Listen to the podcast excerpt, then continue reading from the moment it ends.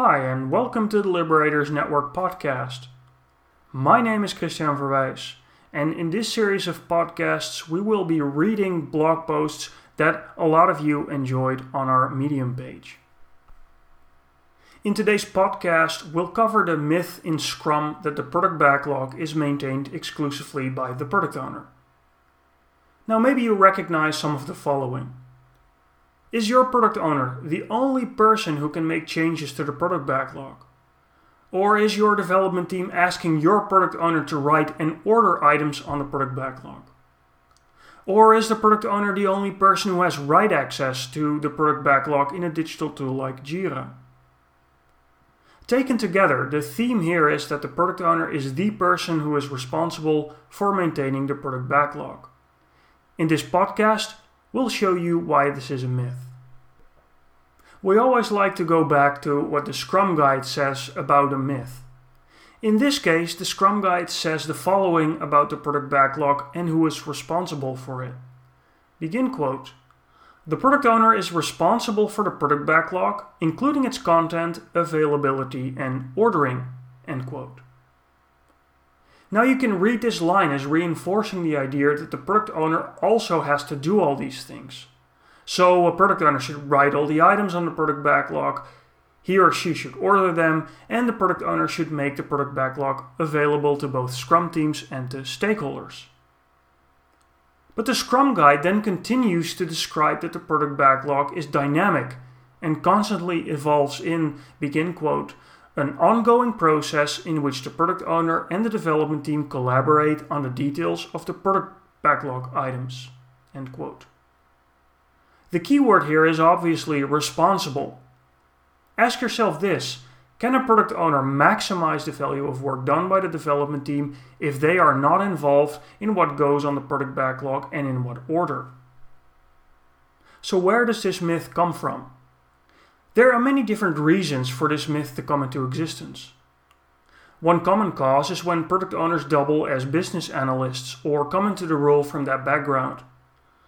From that perspective, it might seem sensible and logical for them to take care of all the requirements analysis that is required to populate a product backlog.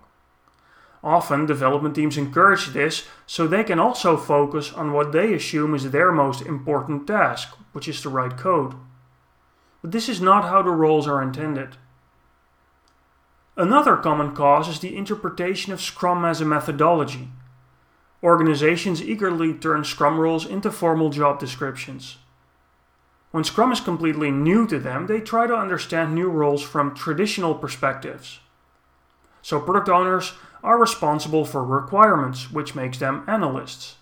Scrum Masters are responsible for the team, which makes them team leads or team managers, and developers are responsible for writing code, which makes them coders. But by doing so, they fail to understand the purpose behind the Scrum framework. They don't understand why it is that we're doing all of this in the first place. So let's return to the roots so we can better understand. The Scrum framework exists to decrease the risks that are inherent to product development and other complex work. Far more often than not, product development is complex work where more is unknown than known. And because of this, we need close collaboration between professionals and the involvement of many minds to make sense of what is happening and identify next steps. In complex work, a hierarchy only gets in the way of creativity, motivation, and the intelligence of teams. And from that perspective, it makes no sense to treat the product owner as the only person who can create items for the product backlog and order them. By treating the product owner like that, you are only introducing hierarchical thinking into a framework that is completely antithetical to it. And this goes both ways. Product owners should work closely with their development team to create items for the product backlog and order them to maximize the value of work done. Development teams, on the other hand, should proactively seek this out as well by offering suggestions for items on the product backlog as for their ordering. They should actively work with product owners to refine and clarify items, making sure they are understood both by the Scrum team as well as by stakeholders. Scrum Masters, in turn, can help both the product owner and the development team understand that this is the most effective way to collaborate in complex work. In fact, it is perfectly fine for development teams to be even more proactive and put items on the product backlog and reorder them if the product owner believes that this is the best way to maximize the value of their work. But ultimately, the product owner remains responsible for what goes on the product backlog and in what order. They have the final say. And the product owner should be the person you go to when you have questions about something on the product backlog or the way it was ordered. Now, what are some helpful tips if you find yourself in an organization where everyone believes this myth? The first one is that you can organize product discovery workshops where you invite everyone on the Scrum team as well as stakeholders to collaborate on the creation and ordering of items on the product backlog. But keep in mind that these kind of workshops work best when they're not required. Allow people to opt in instead of forcing them to join. The second tip is that when using digital tools like Jira, reduce restrictions to who can manage the product backlog and make sure to include the development team. If only the product owner can do this, you are only reinforcing this myth. Instead, make work agreements about what kind of changes development teams can make on their own and what level of communication with the product owner is desired.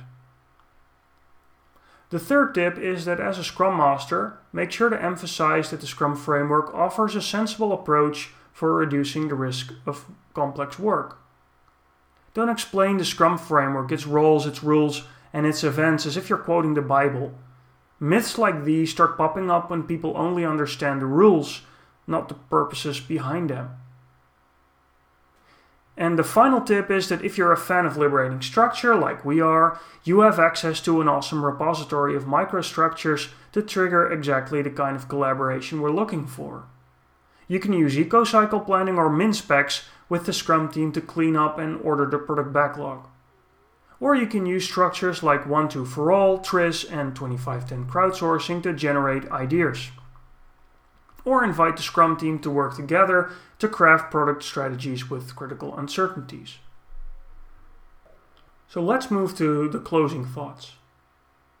This myth strongly underscores that Scrum is far more than a bunch of roles, rules, and events. When we run into myths like this one, it helps to go back to what it is that we're actually trying to achieve with Scrum and interpret it from that perspective. The product owner ensures that there is a product backlog, that it is ordered, and that it is made available to both the Scrum team and to stakeholders. The product owner is the person you go to when this is not the case. But that doesn't mean that the product owner is the only person in the Scrum team who does this. In order to maximize the work done by the development team in each sprint, it makes sense for product owners to actively work with the development team to write items refine, and order them. In complex work, it's all about effective collaboration between professionals. I hope you enjoyed listening to this podcast. And I also hope that by listening to this podcast, you learn something new about Scrum and, in particular, about what the collaboration between product owners and development teams and stakeholders should look like according to the Scrum framework. If you want to read the post behind this podcast, I'll add a link for you in the comments so that you can click on that for more information. Now, as the Liberators, we write a lot about Scrum, we write a lot about liberating structures. If you're eager to read more or read some of our uh, other blog posts, go to medium.com slash the hyphen liberators. You'll find our full archive of writing there, and you can also follow us to uh, receive notifications when we write something new. As the Liberators, we also offer many different workshops and classes and training, mostly about Scrum and liberating structures. If you're interested in joining one of our classes, please go to theliberators.com/events. You'll find a full schedule over there with all the upcoming workshops, classes, training, and other events we have planned. We certainly hope to see you there, and we also hope to see you here for our next podcast. If you like listening to this one, please make sure to like it on Spotify, on uh, Apple or whatever platform you're using to listen to this podcast. Thank you for listening, and we hope to see you again next time.